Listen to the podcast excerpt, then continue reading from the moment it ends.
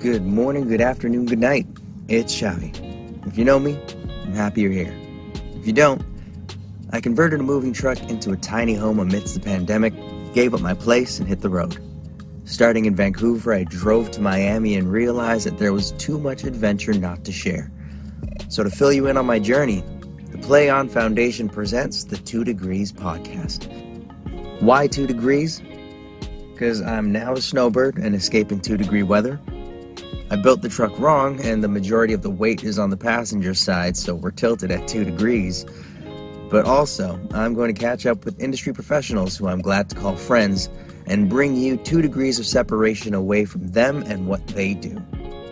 So, welcome to the Two Degrees Podcast, brought to you by the Play On Foundation for Neurological Research and Brain Aneurysm Detection and Prevention. To learn more about the Play On Foundation, check out www.letsplayon.org. But for now, enjoy the show.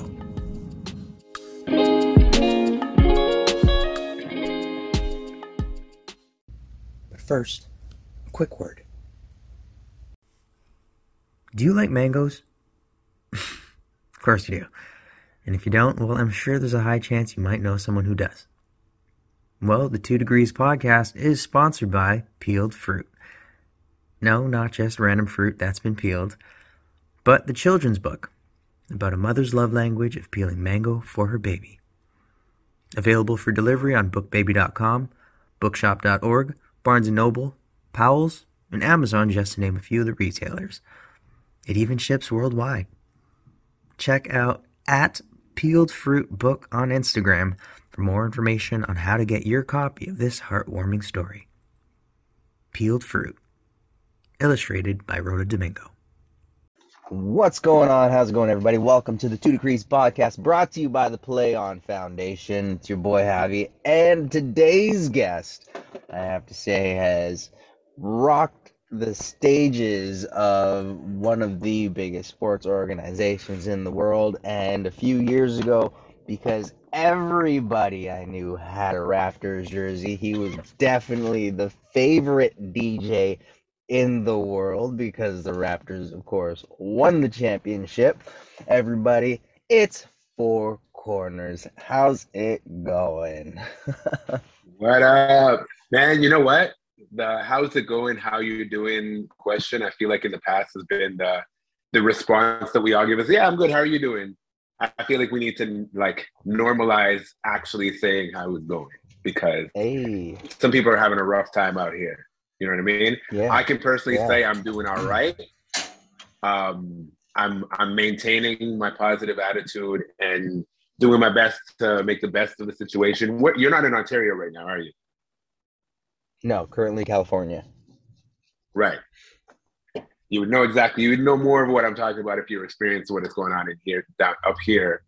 It is uh, not Yeah. ideal Yeah. to say the least.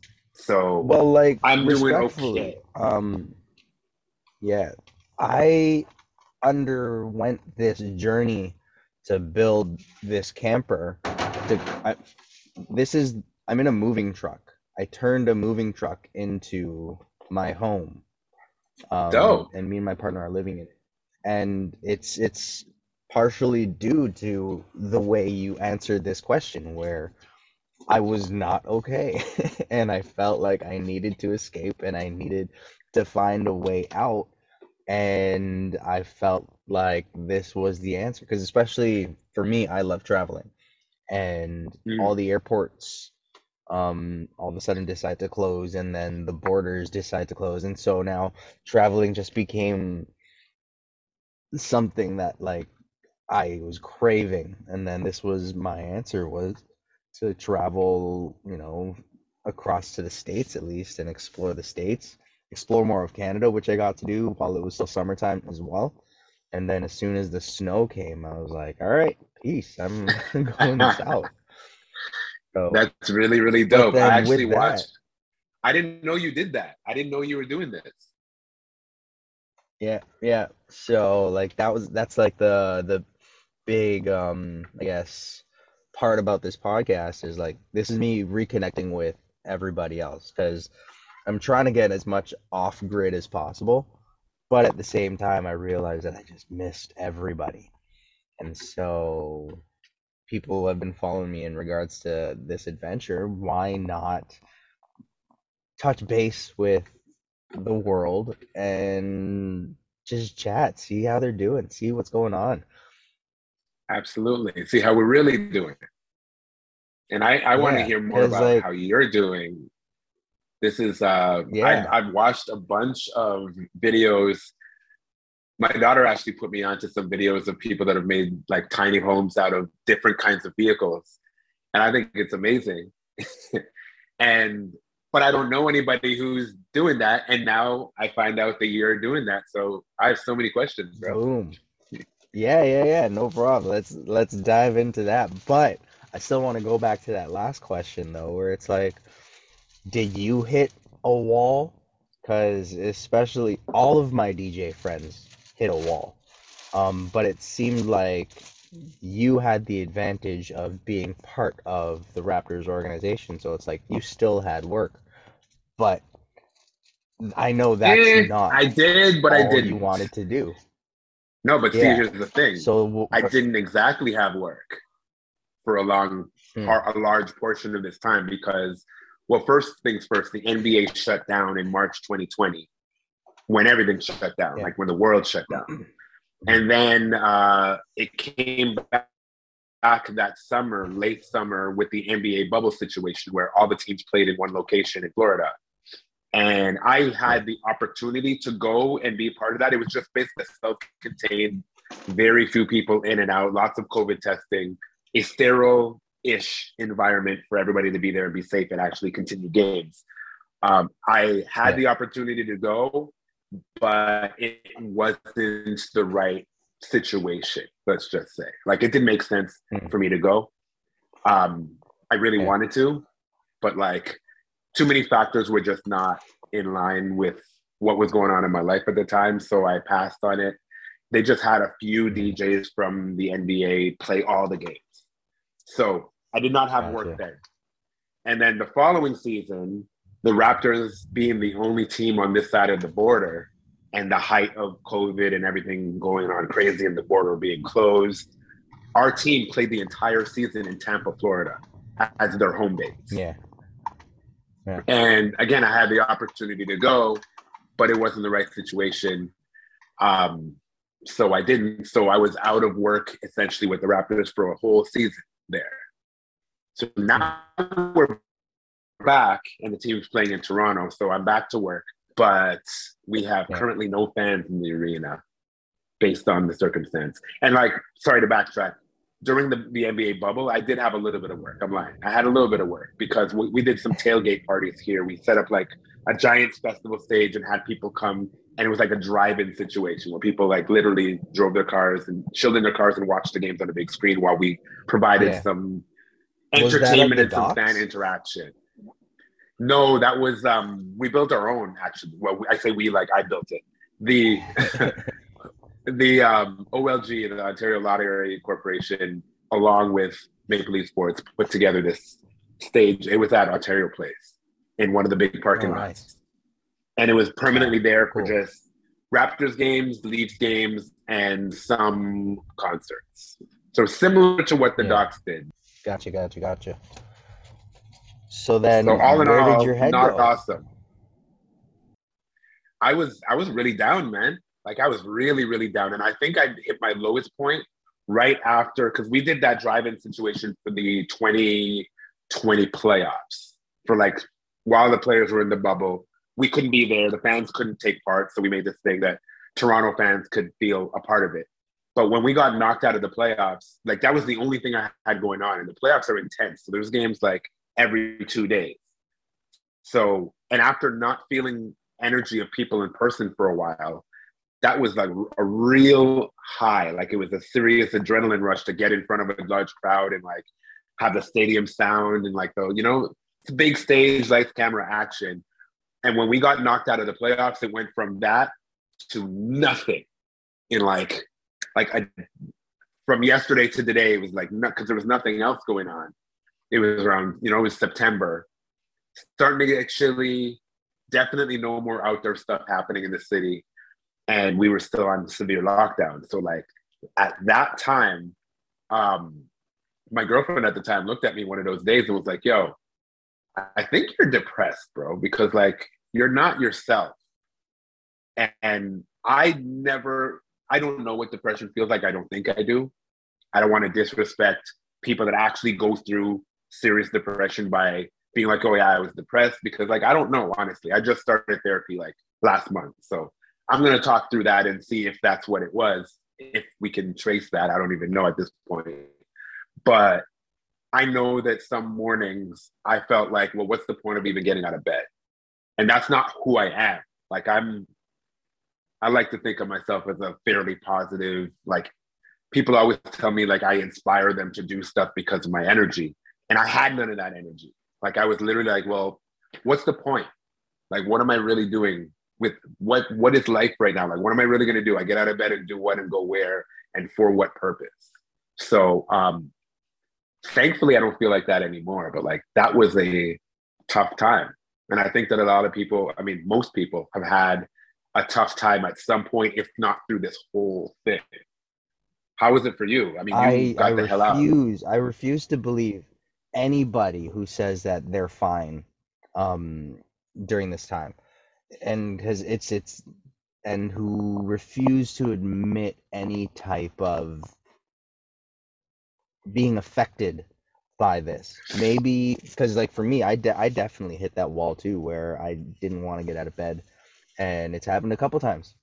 And for me, I think um I've I've had the support system that kind of pushed me in a direction to handle it in a sense where it's like if you want to stay in bed, you stay in bed. And to reaffirm the saying that it's okay not to be okay. So if Mhm. you're feeling bummed out and you feel like you don't want to get out of bed, stay in bed, sleep it because your body is telling you that you need that kind of rest for some reason. And maybe it's rest to help get through this lull that the universe is putting us through, or maybe it's literally that transformation process of you just need to because things happen when you rest. That's like the most effective time your body can recharge, let alone grow. You don't grow when sure. you're awake, like physically. Like your body grows in your sleep. so it's like when it comes to to that feeling, it's it's definitely something that I had to sit in, and it's it's a terrible feeling. But the thing that's helped me with that, especially, is is with the people around me, where I have the friends that are like they'll they'll cue in when to be proactive and and pull me out physically of my place and like just take me for a walk and then that'll be the world to me that day but then they also Right. know when to just let me rest so that's that was my my thing too because like as you said it was it's it's a high to a low um and with the film industry we're always on waiting for an audition in a sense and Mhm. At the place where me and a lot of my friends are at right now we're we're at a place where we're, we're making moves. And so we have this notion of we need to keep momentum. So we're trying to keep up as opposed to just letting it come to us and things. So it's like all of a sudden we're trying our best to keep this momentum and then the industry just shuts down. And it's like okay we have this energy. Where do we put this creative energy and now we're going we're we're going above and beyond. We're writing we're we're trying to talk to other actors to put together you know table reads just so we can do something. And then all of a sudden we our body our bodies mentally hit this place of like we can't keep up. We're just my my mind is just gonna stop now. And it did. And it's just like i i associate that with like people say that they cracked yeah i cracked i was just like this is Damn. nope not for me yeah, Yeah. it's it's tough, man, and it's it's something that we. I mean, I don't know anybody short of like Bill Gates who really thought that this was going to happen in our lifetime. Like he's the one that's been like I told you so, but like the rest of us definitely all of us, you know, in our circles, we're just like, whoa, this came completely out of nowhere. Like we we've lived through like you and I are old enough, like we've lived through like when SARS was a thing and it was like everybody was scared of it, or like you heard of Ebola and like we're we're not, you know, we're not completely ignorant to the fact that like viruses occur and outbreaks occur. There's so many movies about out there's literally a movie called Outbreak. You know yeah. I mean? we're we're aware of these things, but like you never I know I'm young at heart, but I don't know if I still, and I think in, in some ways I still have that like youthful, magical thinking that like nothing bad will really happen. You get me? Mm. I'm I'm on the opposite end of that spectrum. I'm complete really? contingency person, so I have so many backup plans in case stuff happens. Where I'm just like, I need to I need to have a backup. No, don't get me wrong. I'm not saying that I'm not prepared. Yeah. No, no, no. It's not, I'm not saying that I'm not prepared, and I definitely adult on a high level. But I'm saying like the the thought of the world shutting down was like no way to me. Mm. And when it happened, to I was like, degree, "This is not happening." And then to that degree, yeah, it was like this didn't was, think, yeah. No, not like this. Not like this. This yeah. is the stuff that we read about in history books and be like, "Oh man, that must have been rough." We're history now. Like generations from yeah. now, they're gonna read about this time and yeah. we're going to be around to tell some of it. Like when you yeah. speak to people then... that were like when you speak to like holocaust survivors or people that were around during the world wars and like you know I'm not, I'm not making comparisons. I'm just saying like these are major major world events that like adversely affected people's lives that we read about yeah. in books that they lived through. We're we're people now. We're those people. Yeah. And that's wild to me you just gave me a thought where it's like I want to talk to those individuals now where it's like because they went through such trials and tribulations where and now they went through this it's like do you think they were mentally ready for something like this to happen where it's like oh yeah no that's that could possibly happen so that's interesting. You know what? It could be that. It could be the other end of like, man, we've been through our stuff. There's no way something else this bad can ever happen in our lifetime. And then boom. So I don't know. Yeah.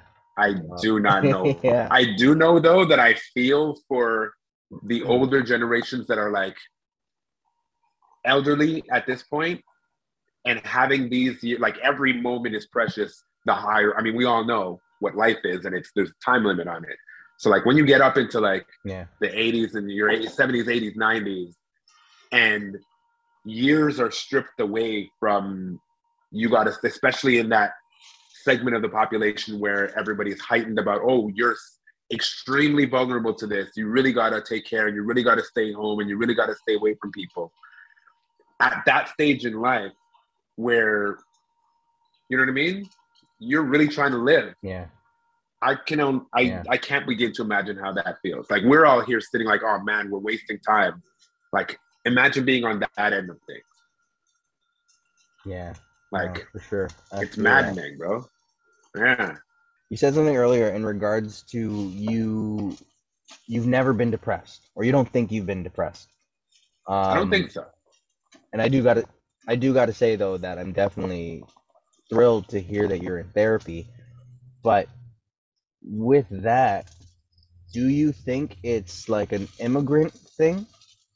Because for me, I if I was down, like my parents, there were there was no consideration. It's like, oh, you feel down? no, you gotta you gotta get up. You gotta do something. You, you you're not uh-huh. allowed to feel down. It's like you know how fortunate you are, and then you'll get the talk of like what they went through and kind of gaslight you and stuff like that. yeah. Oh, big time, big time. I've yeah. been considering therapy for a few years now, just because um, it's like breaking that generational curse. Yeah. Because generations prior to me, I even I had a conversation with my mom around a year ago this time, and I was speaking to her about the way she was getting angry about something and starting to hint towards, well, maybe you should. And she cut me off in my tracks and be like, I'm not going to therapy. Like before I even could even like imply the thing. Yeah. And truth be told, that's kind of where I was going with it because I think we could all use somebody to talk to. Definitely an, Oh, a, a, a, a objective person who's trained in how our minds work and how we interact with each other and where things come from. Yeah. Like they're trained in that literally. Plus, they have no skin in the game. They're completely impartial. They're not a family member or a friend or they have like nothing to gain from you going one way or another way. So they're just their job is literally to just be like, let's explore your mind and figure out why things are the way they are, why you react to things the way that you do, blah blah blah. I think that's great. But it took me a while to get to this point where I felt okay with it because two reasons. Number one, it's just not part of our culture. It's like frowned upon by our culture, essentially, by many cultures. Like you said, you mentioned, you said, use the word immigrant, 100%. Like all of, most of us people of color from different parts of the world, it's looked at in the same way as like, no, therapy, what's wrong with you? You know what I mean? It's not looked at the same way that like medical medicine is, where if something's physically ailing you, you definitely have to like they'll be the quick one to tell you go to the doctor. But therapy, no, no, no, no. No, no, no, no. You don't need therapy. You just need to do this or you need to do that or you need to just shake it off or whatever it is that they say.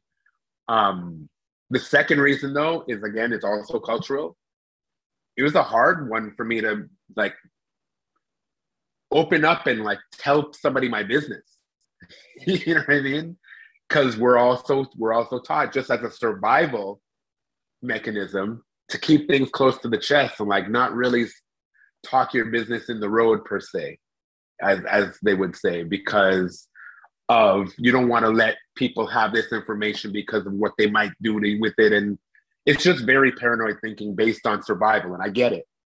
I completely get it. And Yeah, there were times and places where no you don't want to tell people things because that could come around but i don't think that that's what this is and when i really thought about it i was like well it's not like i'm telling my therapist my business as in like something that has any bearing on anything that would benefit him or in any way.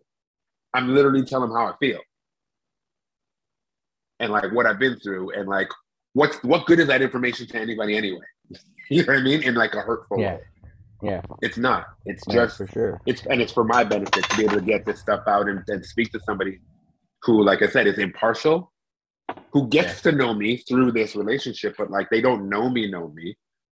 Yeah. So therefore, their opinions are not biased in any way, Mhm. and there's no friends that we have that don't have a, a somewhat of a biased opinion. I try to be like, and I know you too. Like you're you're the type of person you try to you try to give your friends the best advice or what have you, but like based on your relationship, there's biases there. There just are. The plot And it's not intentional, is your therapist Mm. is a Lakers fan, and she just wants to throw you so far off your game when you're playing, oh my gosh, that would be amazing. subliminally breaking you down on the inside. So when the Raptors are playing, you bring down the vibe of the entire stadium. Oh my gosh. Well, if I felt no, like honestly, that, anything like that, I would definitely find a new therapist. That's how I want to feel when I come out of a session. I I I'm so thrilled that that you you mentioned that too because it's like in regards to therapy like it's it's ingrained in the media too where I talk about that with people where especially in the 90s whenever there was like a crazy character on scene like they'd refer to they wouldn't even say therapist they'd say shrink right Right. because like that was the way you made fun of them and then like it was such a taboo topic where you know as soon as somebody dropped the shrink word on the table like the conversation quickly moves to another thing. So that's that's my definite um push to, especially in today's world is to just try and normalize therapy. Because a lot of people don't understand the value of being able to talk to somebody openly and not so much get advice, but vent. Because I think that's the important part of, of that is to get whatever is off your chest off your chest. brother. Especially So, as men, because we're socialized to not do that, to not need that. Oh yeah. And of Oh as yeah. men of color, because we're socialized Mm. that that's like a very bad thing and we're ridiculed for that. Yeah. And you're you're Yeah. soft. So soft things. Oh know? Like that's that was like I wish I could pinpoint, you know, where that started, but like there's books and stuff for that and I'm I'm just happy to have gotten there for sure, just to to that bit of understanding. So Yeah. then seeking therapy becomes normal. Um one more question with that because I know therapy is like a private thing for people sometimes, but one more question with that is like how did you go about finding your therapist? Because I think that's also an important thing that people need to know and hear sometimes. For sure. And it was definitely part of the, the process of that was like I took great care in it.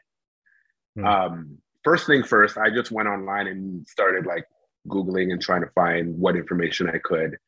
But I am fortunate enough, my daughter's mom quit her job in finance years ago and started studying to be a therapist. And she's now a, therapist. And Wow. because she is, I asked her if she has any recommendations for me. And I specifically wanted a male black therapist because I felt, I just feel like there are some things that I don't want to have to explain. I want to get straight to it. And the closer I can find somebody who is like with a similar life experience as mine, I felt like that would be the best route to, you know what I mean? And I could be wrong. I don't know. But the, the therapist I found is a black male that's in my age range and grew up in Toronto. Nice. We have so, and he's Trini. His background is Trini. Nice. So Yeah. we have so many similarities in our upbringing, in our cultural, like everything, where we grew up, all of that, that like there's a lot that just doesn't even need to be said. I don't need to go into detail about this and that and what this means or whatever. I can just get into the real. And I just felt like that was something that would be good for me. So I was able to speak to her and she recommended him. And that's how I was able to find my therapist. But that was just like my choice. I don't know if that's the best or the worst or if it even matters. But for anybody seeking a therapist, I think that even like a friend of mine, a close friend of mine, he asked me if he wanted, if I wanted to speak to his therapist or if he wanted, I wanted to speak to his therapist to get a recommendation. I, I've come to see that that's kind of how it works. Like, you know somebody who's in therapy or you know a therapist, ask questions, ask if they have any recommendations, and they know you, they can kind of guide you in the direction that makes it more comfortable a process. Because otherwise, just going out and I mean, same thing like with a, with a medical doctor. Every medical doctor that I've ever had has been some sort of some level of referral. I never looked in Yeah. on the internet or in a, you know, my mom didn't look in the phone book and find a doctor and be like, okay, that's gonna be a pediatrician. It came recommended.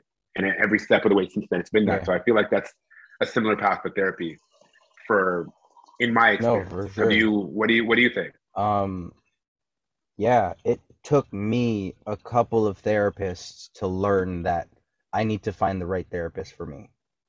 Um, That's important. because it's that relatability thing. Because like I'm, I've sat in front of, you know, your middle-aged white woman, and I'm hearing what she's saying, and it's like, oh yeah, okay, cool. And then I've also sat in front of, you know, your your senior um white male, and then like there was that tone of, oh well, you need to live like me. Not not directly like that, but like. Mhm. I could get an Yeah. air of that, and I'm like, ah, this isn't what I'm looking for. And then I can't remember where I read it, but then they're like, yeah, no, interview your therapist before you, you know, book something with them. Sit down with them, ask them questions, see if there's that commonality. And then, Oh, it was um Charlamagne's book, Shook Ones, where he's like, you know, it's important for a person of color to get a therapist who's a person of color. And it's Hmm. like, yeah, that makes sense. And so it's just it's just for that purpose of, you know, them being able to understand and you not having to explain. Because once you start having to explain things, you might miss the explanation. And then now this person on the outside still doesn't quite get what it is that you're talking about. So yeah, Right. no, that's definitely So that's that's very interesting. I just that just made sense to me. I didn't, I haven't read Charlamagne's book. That just made sense Yeah. to me, and I know a few people that have have gone through a few therapists, so I knew Mm. that like finding a match was important. I didn't really think about it too deeply in terms of like, well, what were your what ethnicity or what age range were those therapists that you? I just like, well, I know not everybody gets the therapist that works for them on the first try. You got to try a few potentially because it's they're still a Yeah. person and you got to have some sort of rapport that you feel comfortable and that they get you and you guys can get to Yeah. the place where you need to be. I just figured let me cut all of that shit out from the get-go and let me get somebody who's as much like me as possible and it's like from Yeah. the first conversation I was like yeah you're my guy. Nice. So I nice. think that yeah, um, it's important to have that vibe. and it was and it was less scary. It was less scary honestly like yeah. it honestly it, it like maybe i'm just extremely lucky that on the first try i found a therapist that like i really like vibe with but like it really feels like i'm talking to one of my brethren but like on some real shit Mm. you know what i mean yeah. and i do have Yeah, yeah. i do have friends that i can speak to on some real shit you're one of them like we're speaking real shit right now but like Yeah. it feels like i'm speaking to one of the homies that listens very well and has advice to give based on actual substance not just what they think or what they've personally been through like this Yeah. is he's drawing from more than that which is super helpful like i'm getting tips and pointers of how to deal with certain things or just perspective on how to look at things or even just holding up a mirror to myself based on the questions that he asked me that i'm like Hmm. damn i never thought of that but that's exactly Yeah. Why i that's exactly how i feel or that's shit Yeah. you know what i mean like a lot of that Yeah. it's really it's it's helpful man it's helpful and i don't consider Yeah. myself somebody that's depressed i don't suffer from anxiety i don't have anything that people equate with oh you need to speak to somebody i just Hmm. i'm a human being that understands or has grown to understand that yo we all need somebody to talk to we do Yeah. and especially as Yeah. a black male i have like all the things we were speaking of before i was like i've been i've lived with the pressure of suppressing my feelings for so long that i recognize that that can't be healthy there's got to be a better Yeah. way to So- deal with things with with that the the concept of suppressed feelings for so long i'm to say stop downplaying your your issues and saying that other people have bigger issues because your issue may seem small now but again you've been suppressing so much. So this could just Right. be the tip right? So that's one thing that i want to pass on to you is like don't say that oh just because this person's on medication they're serious. It's like nah man like you've no just been I, able get, to I get that yeah yeah I get that. No, I, I, I didn't mean I didn't mean to make it sound like that. I mean like the general guys, the, the general like view of society is like someone who needs therapy is is person A, person B, person C, and I don't identify as Yeah. those people, but yeah in that I'm not. I still do think that I definitely need to have therapy. Like it's not just yeah these particular types of people or these people going through these experiences that could benefit from therapy. I know I'm already benefiting from it, and I'm so happy that I started. And I'm just like four sessions in. You know what I mean? And like, I encourage, and I and I, I want to be very transparent about it because I want people in my circle, and I want people to know that it's like yeah you could, you should. And we'll be right back after this short message. But in the meantime, don't forget to connect with us on our Instagram at PlayOn2013 and tell us what you think about the show.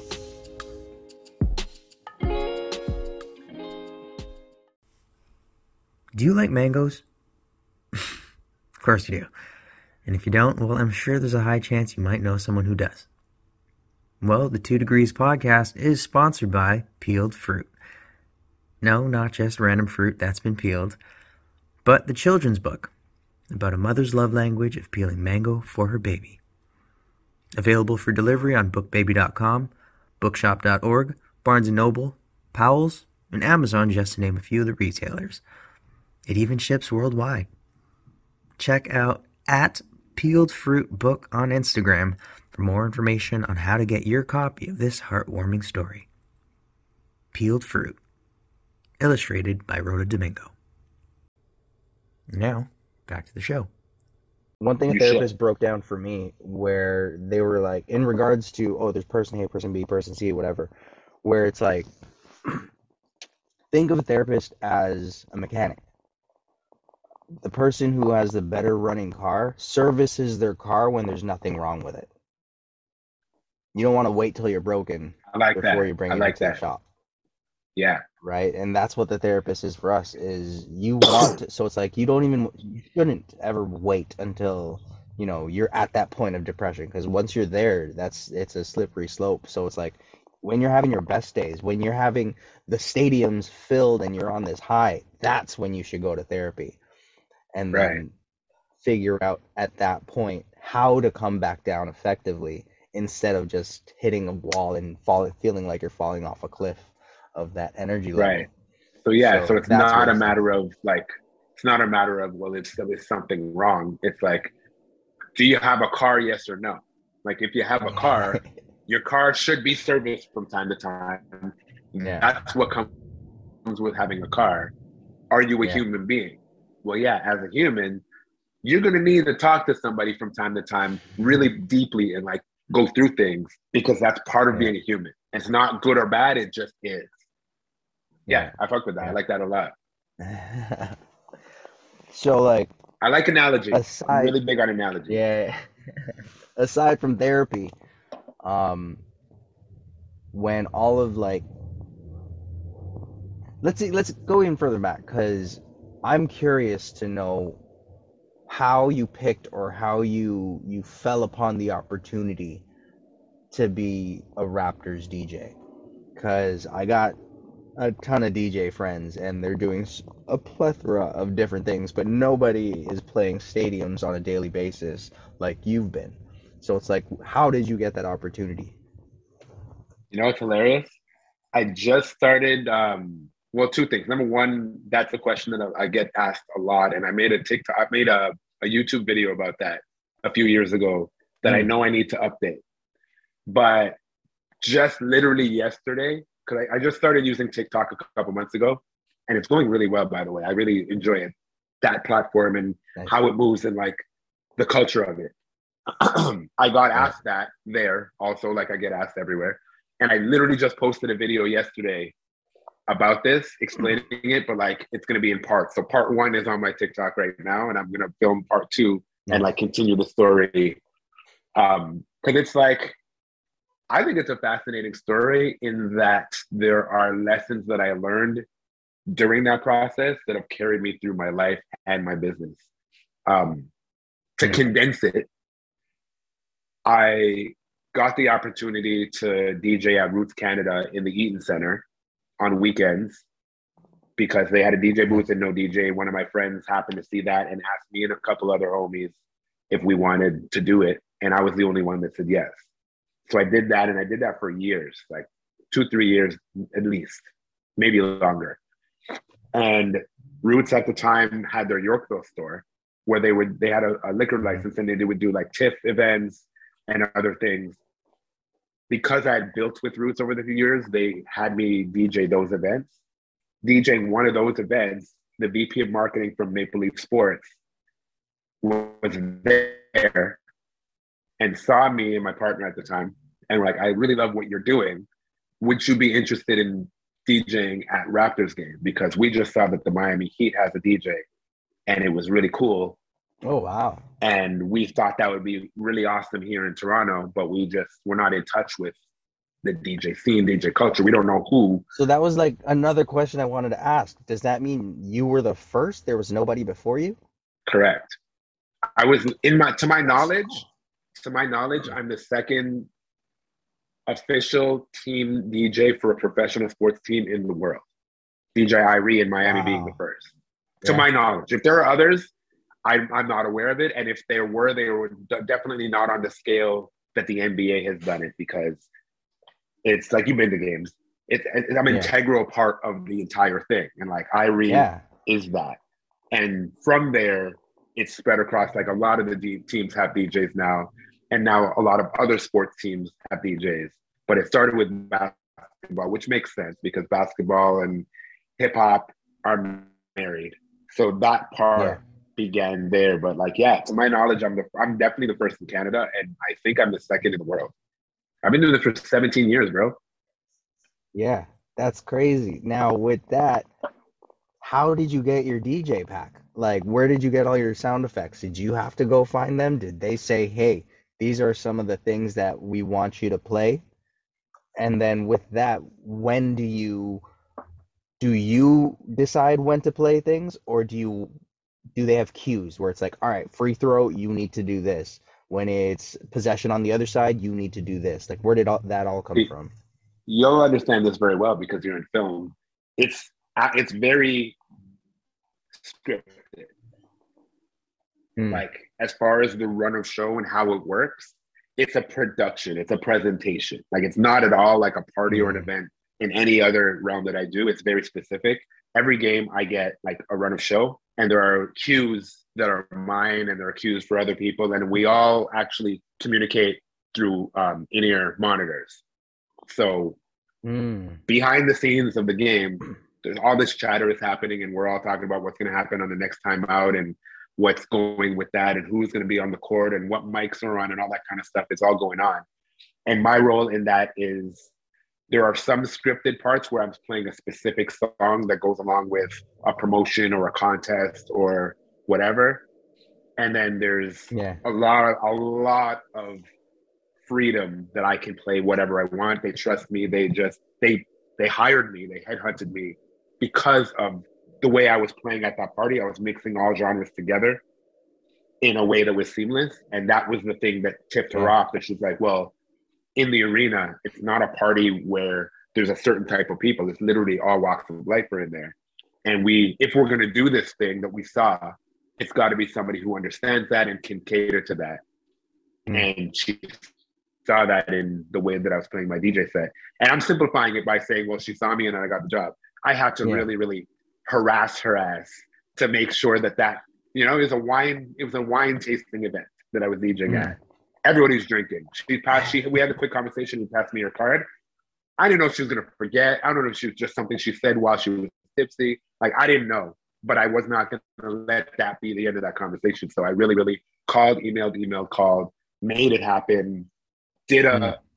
audition in the arena. When I finally got them to the point to really consider it, me and my partner had to do an audition in the arena, empty, with a camera, with like four people standing there looking at us.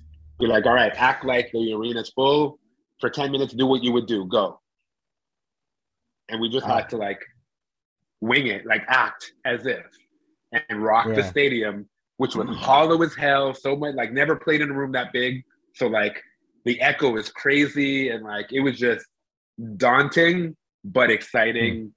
And they liked what they saw because they gave us a shot and then the next season we revisited and they're like okay we like it we want to keep going and then the next season and it just got to the point where it was just like well it's a given you're part of the thing yeah. and then I, I split ways with my partner like about five years into that um and continued on until now and as far as like where the sounds and all that kind of stuff like we built it there was nothing before you know what i mean so like we built oh, wow. the way basketball sounds in this city from that time on.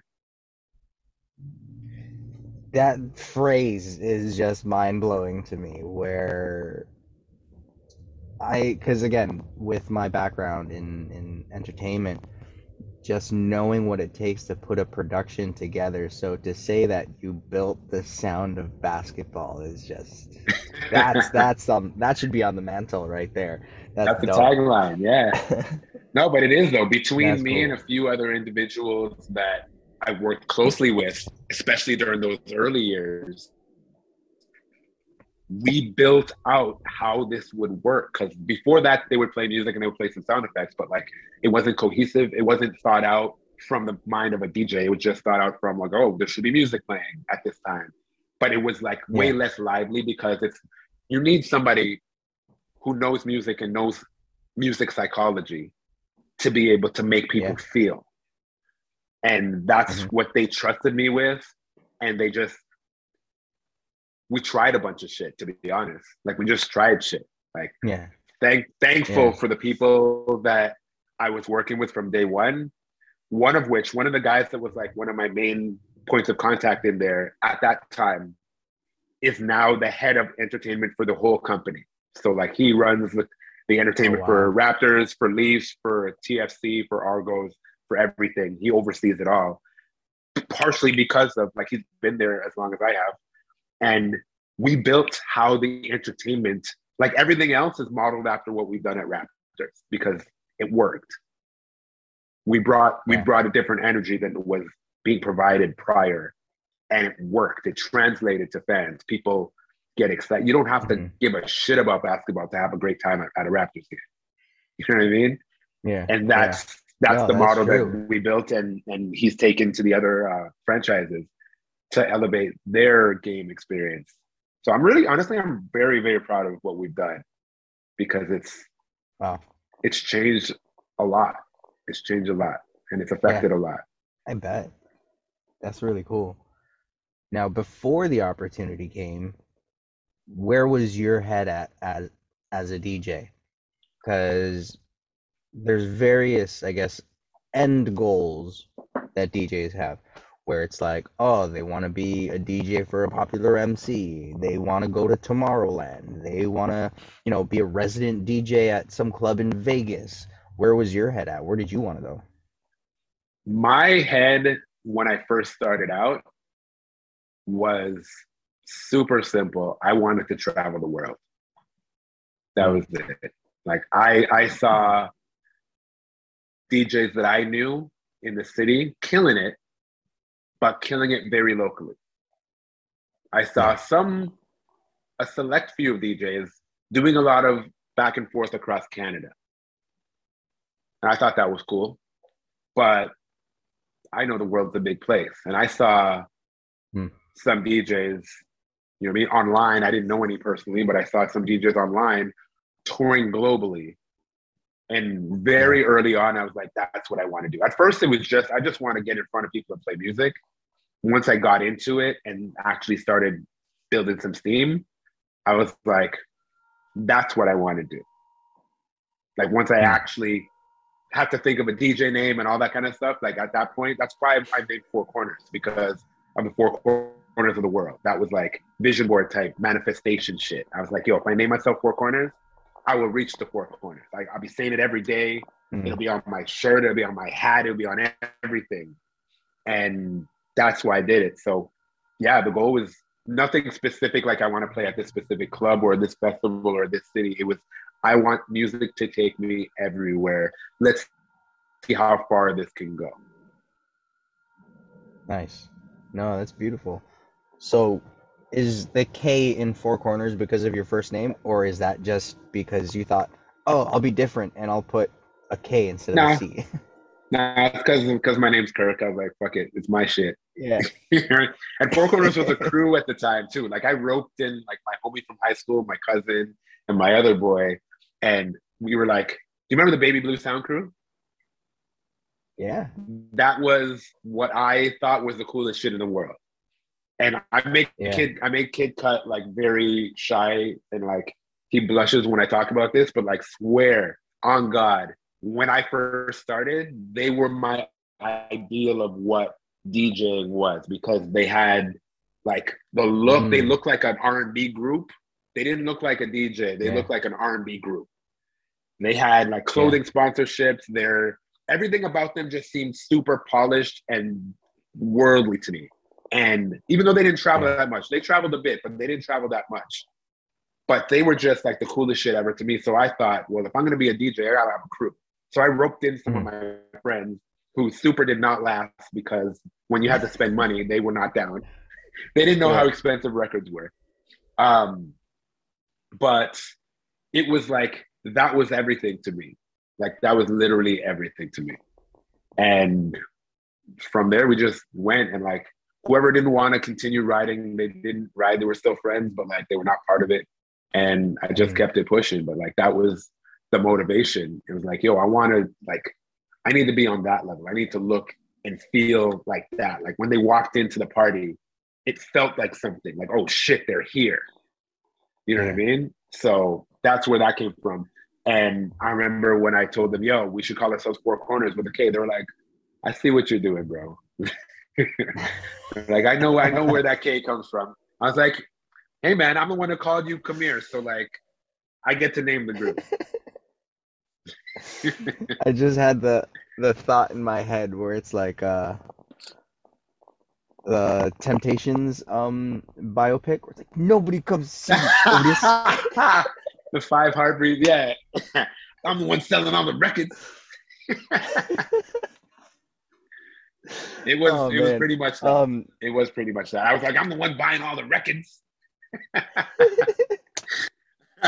so records records was a big deal too and and i know for a fact you can talk about records for days but oh, yeah. i also know that like there's there's a significance when it comes to records so i think i could see some records behind you what makes those records yes, get on that shelf you know what i feel I, like that's my, the important real, shelf Yes. Well, my real, my full record collection is at my folks' house. And I live in a condo in downtown Toronto. There's not enough room in here for all those records. It's like there's not enough room for them in the basement where they are right now. I made them look yeah. as neat as possible to like not piss my mom off, but like I I just couldn't. So what I what yeah. I have with me are like some of my favorites, and it's more things that I like to listen to versus what I like to DJ because mm. to spin records and like spin a DJ set on vinyl, you need a lot of records. Um, this is just stuff that I like.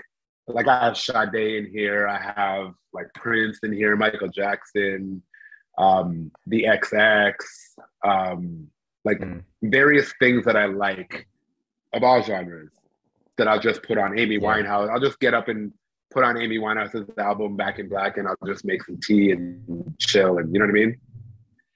But yeah, as a music lover, as a music connoisseur, as a DJ, of course, and as somebody who grew up with vinyl being the primary source of music in the house, vinyl just feels and sounds different to me than any other way to to play music. Like I have, I'm not gonna say your name because she'll turn on, but like I have the Amazon thing but you say your name if they play this and do that, and I use her a lot, but it's not the same as putting on a piece of vinyl and just like hearing the crackles and like it reminds me of what music is and what it was and like how I was first introduced to music.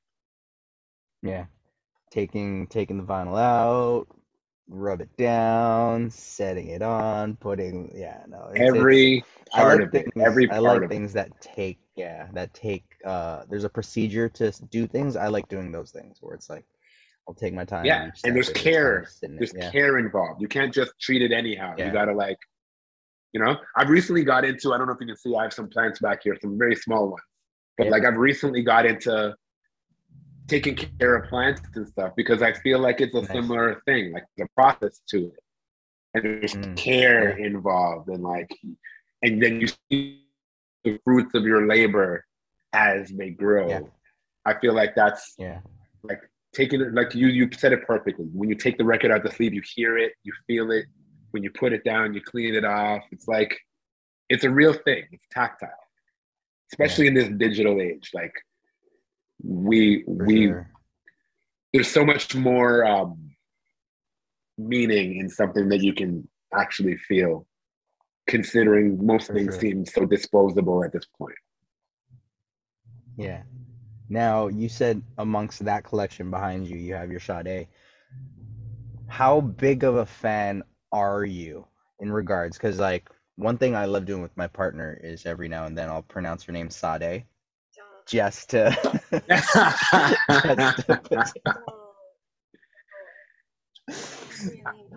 to Sadie, I hear her growing in the background. Hey, Sadie. say That's so funny. oh man. Now, you you said something interesting in regards to us being a digital age, and I know this is a really popular conversation amongst DJs, old school and new school, where I'm curious to know your opinion on the evolution of vinyl to everything being on MP3s and on your computer. Where does your mind sit at when you meet a DJ, a new school DJ who's like never played vinyl? Um, you know what's interesting about that? I feel like I came up right on the cusp between both worlds. So like I was there buying vinyl. I was there at Play De Record on Yonge Street on Thursdays, waiting for the new vinyl shipment and hoping I could get the new record that I heard was coming out, or like hearing that thing that I didn't even know existed and running to the back hoping I could get a copy. Like I was there for all that. I was there Mhm. for if you didn't have the song, you couldn't play it. Like I was there. But also early enough in my DJ career, things went digital to the point where now we have access to everything. And I'm grateful for having experienced both. Um, there's two sides to that coin. There are new DJs that never experienced the early part, and I feel like they missed out on something because there's there's some things that they're never going to be able to feel. Like, and when I say that, imagine there's a song that you come across that is you love, you think is an incredible record, but you don't have it. And you hear other DJs playing it, you hear it on the radio, you don't have a copy. Hmm. And you search record stores across the city or you travel to other places and try to pop into record stores and you finally find that record. Number one, that feeling alone, they will never understand because you type it and it's there now. But also that feeling of like having that record and the first time you actually play it at a party, they will never understand Yeah. that. They will never understand that feeling. Or even just the feeling of like getting that new hot record that not every DJ has and you have it and you play it and all the other DJs are like, oh shit, you have that? And the whole crowd is like, oh shit, it's playing, it's actually playing. Like that doesn't exist anymore in the world. Period. Because That digital. just that just gave you see the smile? I Yeah. I I get that. that does not Mhm. exist anymore. But on the flip, there are a lot of DJs that are stuck in the past and unwilling to adapt, and that is just career suicide. Like that's you're you're limiting yourself so much that you're going to make yourself extinct if you don't move forward with things the way that they're going. Because like again, if you're living in that mentality and you're oh, I, I can only play the records that I have, the way music is now and how fast it comes and how DJs are all making their own edits and you can DJs or producers like myself where I have my own songs or like remixes that are not official and like just the, the, the creativity that you can do with digital is just simply not possible on analog. and they're missing out if they're not taking part of that as well. But they can. That's the difference. They can the Yeah. The newer the newer DJs, they're never going to experience that. Even just honestly, you don't even have to be a DJ. Just remember the feeling of buying a CD and like getting that last copy or like the new one that came out and you rushed, you knew what day was coming out and you went and you got it you, and you listened to it all day and Yeah. your friends were, were jealous that you had it so you had to go over to their house when you go you know what I mean when you go over you bring CDs like that is all gone that's gone Mm. and I know it Yeah. sounds archaic at this point, but the feelings that were part of that, and it's not even that long ago. That's the thing. Like we're talking like Mm. 10 years ago, maybe. You know what I mean? Yeah. but the feeling involved in that will never exist again. And I'm sad for people who never got a chance to feel that because those are joys that, like, to this day, I will never forget. Like, I remember recording, I remember calling the community radio station in my neighborhood. I, I lived near York University. And I grew up in Jane Sheppard. And I remember calling the radio station over and over using different voices to try them to, to get them to play Kris Kross jump. And I was sitting there with my tape deck with my two fingers ready to record it. And I'm like a kid, like, you know what I mean? I don't have, I'm not buying money to buy anything or whatever. I'm just like, I need the song, yeah. I need the song. And like, they finally played it. I recorded it on a cassette and I was so happy for the whole week. You know what I mean? Yeah. That doesn't exist. No. That does not exist. Yeah. Do you hear about, yo, do you hear I about that new song? Oh, hold remember. on. Boom, boom, boom. This one? Yeah. I remember those days where like making mixtapes just off of radio edit recordings was was right. that was my jam. I'd sit in front of the radio for that was my thing after school is I just sit in front of the radio and just listen and then if a song came on that I liked, hit record. Boom. Oh man. Exactly. Exactly. Yeah. Those those types of feelings for music lovers. It's hmm. unfortunate hmm. that they're not going to be able to feel those. I mean, there's other things, but it's not that. It's not that. The scarcity yeah. of it, that you had to be there aspect, or like you had to have it aspect, is really not the same with digital.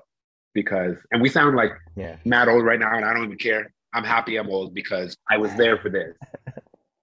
it's not the same. Like, like I said, somebody mentioned something. Oh, did you hear the new Weeknd album? Oh, I never heard it, but I have it though. You know, I didn't even know he had an album, yeah. but I have it though. yeah, it's not the same. Last thing, because like time's getting away from us, and there's so many more things that I want to ask. But you mentioned it, so let's let's segue into that as as the last one. But you talked about producing. Me personally, um, seeing it happen, I feel like that's the natural evolution of a DJ. But then a lot of DJs don't do that. And then they they they they i don't know maybe they refuse to do it because they think that they don't have to. But then how did you fall into producing? And because like that's that's one thing that like a lot of my dj friends seem to not hit as well where it's like they're just happy with with playing the parties and stuff. It's like yo make music produce music. What how did that happen for you? For sure. You know what? The thing with DJing is there's so it's such a vast career path that there's so many different ways you can approach it and enjoy it. And to those who are enjoying what they're doing and they don't feel the need to do anything else, so be it. Like the the goal is to be happy in life, in my opinion. The goal is to be happy. If you're happy with what you're doing or you're happy with what you have, enjoy it. Do it more. Awesome. But for me, it was a natural progression. I grew up playing instruments. I was in band. I played piano as a kid and was in competitions and stuff. So like playing music was always part of my life. Hmm. Then DJing entered and it was manipulating music that already exists. It wasn't actually playing music, but like it was, you know, it's still my hands in the music. Yeah. But for me, I think that the natural progression happened in, for two reasons. Number one, it's a great feeling to throw on a record and see people react and go crazy or whatever. But when I started making like my own remixes of things and whatnot and seeing people react, that just whet my appetite for more. I was like, yo, what if I made the whole song and, and they reacted like that? Like that's the highest of highs. Like something that I conceived in my brain, I made with my hands and watching people enjoy it is not the same thing as playing some song that somebody else made. Like it's it's levels to the shit. But for me, when I was a resident at the Guvernment nightclub, RIP the Guvernment, greatest club ever in my oh, opinion. Mm. Um, I got to experience. I played in a small room where I played open format. I played whatever I wanted. But in the main room on Saturday nights, they had international house DJs every week, and I came to understand that yo, these DJs, they're the producers of the songs. Like they're the artists. Like they're here playing their own songs to 2,000 yeah. people. And then I got deeper into that to like dance music culture, and I understood or I came to understand, yeah, that's how it works there. Like in hip hop and in R and B and soca and reggae, there's DJs and there's artists. In dance music, the DJ is the artist. And it just made sense to me, like, oh, why don't I do that? Because like I love what I'm doing. If I'm making music, that'll give me the ability to do what I do on a bigger scale for more people. No brainer Yeah. at that Yeah. point. So I got into it. I started working at it, made a bunch of shitty songs, got some, you know, got some good feedback, some bad feedback. I made a couple of records that like actually, you know, hit that DJs were playing all over the world. And that gave me the motivation to keep going and get better. And like it's only in the last year and a half, two years that I feel like I've hit my stride that my music, when I listen to it, I'm like, oh shit, that's it's world class now. Like if you didn't Nice. I'm, I'm I'm running into circumstances where I'm playing a song for somebody to show them, and they're like, "Oh, cool, who's that by?" And I'm like, "By me." And they're like, "Oh shit, I thought that was hmm. Calvin Harris." You know what I mean? Or "Oh shit, I thought that was DJ Snake." Not that it sounds like that, but like it's on the level of that. Like they're like, or I play a Yeah, song yeah. for someone, it's like, "Yo, this should be on the radio." Like, why is this not on the radio all day every day? Like, so Yeah. I know that I'm I'm there now. So now No. from here sure. i'm just working at it to to get more music out there and get it into people's ears and it's i'm enjoying it so much that i can't imagine not doing Yeah. it like as soon as we're finished talking i'm going back to work on some more music Dope, dope. That's beautiful, man. That's awesome. Ah, Kirk. Ah, so fun, so fun. Thanks for for coming on and for lending me your time. And and again, next time, like if you're dropping new things and you want to plug it, hit me up. We'll get you on and, and we'll talk about whatever whatever else you're working on next. But thank you so much for coming out and giving me your time for this, Dude, man. thank you for having me and next time i need to ask you more questions about the the, the living situation dude this is like so Yeah, fascinating man. to me it's so fascinating to me and i'm so happy you're doing it and i i, I just want to hear those stories Yeah, yeah, yeah. Like, so make that be your your goal is get another song ready that you need to push, get you back on the show, consider it you can done you control that that uh that interview. consider It's it like done as much as I I love to tell everybody um what I'm doing, like I just it, I I'm thankful I'm just asking the right questions that leads up to an hour, and then it's like, all right, cool, peace. No, man, this is, I mean, that was great talking to you. This was a great conversation and, and great to reconnect. We haven't spoken like properly in so long.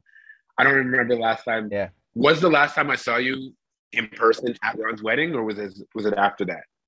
Yeah, that was the last. No, um, when I brought my mom to the Raptors Yes, game that's right. for. New Year's one That's time. right. Yeah, That's right. that was that was the last. Okay, well, that was a quick one. That was a, like, hey, what's up? Okay, we're going back to our seats type thing. But yeah, Yeah. man, great to reconnect, dude. Great conversation. Great questions. Likewise.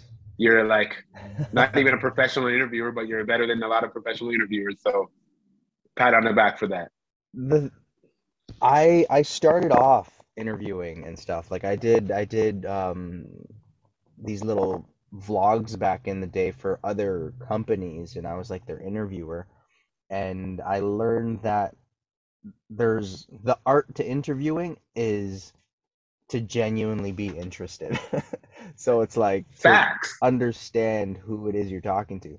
Because if I'm interested in talking to you, I want the answers. I'm going to try my best to get the answers and ask the right questions.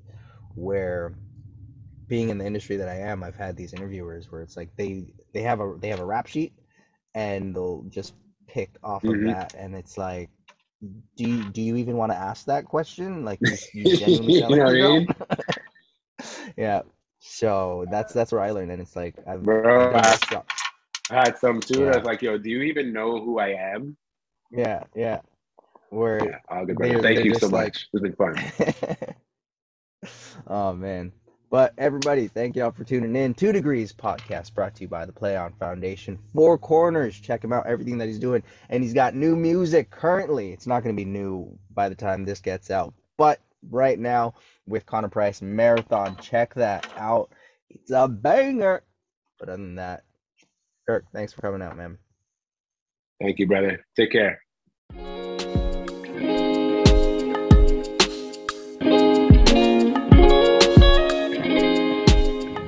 Thank you all for tuning in. Artwork by Monique Lizardo, music by Kid Kold. If you enjoy the podcast, please like, subscribe, share, tag us, whatever all the fun things people do when they like something. But most importantly, check out www.letsplayon.org for the Play On Foundation and lend your voice in bringing awareness to the neurological research for brain aneurysm detection and prevention. My name's Chavi. See you next time on the Two Degrees Podcast.